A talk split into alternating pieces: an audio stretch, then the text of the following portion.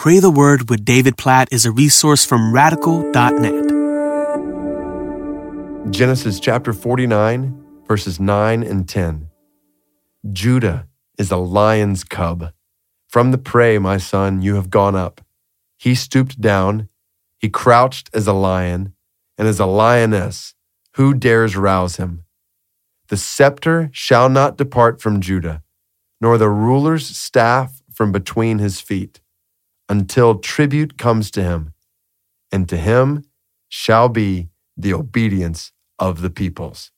Oh, these two verses near the end of Genesis are filled with promises that will be fulfilled in the rest of the Bible, ultimately in Jesus. This is a promise. In Genesis 49, like hundreds of years before Jesus comes that one would come from the line of Judah who would be a lion. So it's no surprise when you get to the end of the Bible. So this is the first book in the Bible, last book in the Bible, you have Jesus described as the lion of Judah who rules and reigns, and to him shall be the obedience of the peoples. And that's what you see. You look at Revelation chapter 5, you see the lion of the tribe of Judah and all the peoples, every people, nation, tribe, tongue, bowing around, singing the praises of Jesus. So when we read Genesis 49, our eyes are just lifted to where all of history is headed.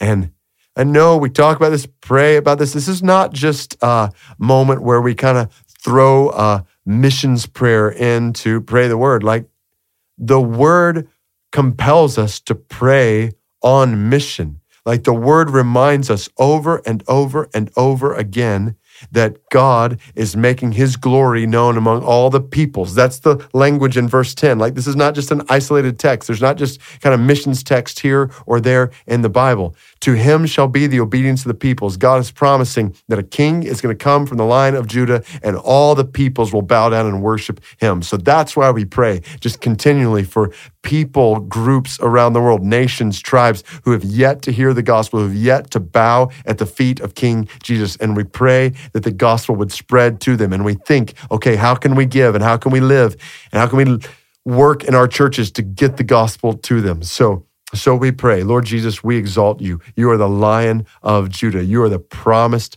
Messiah who came, who brought salvation from sin and conquered death and reigns right now as Lord with all authority in heaven and on earth.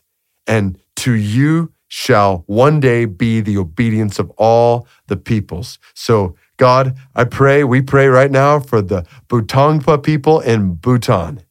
God, may they come to know you as Lord.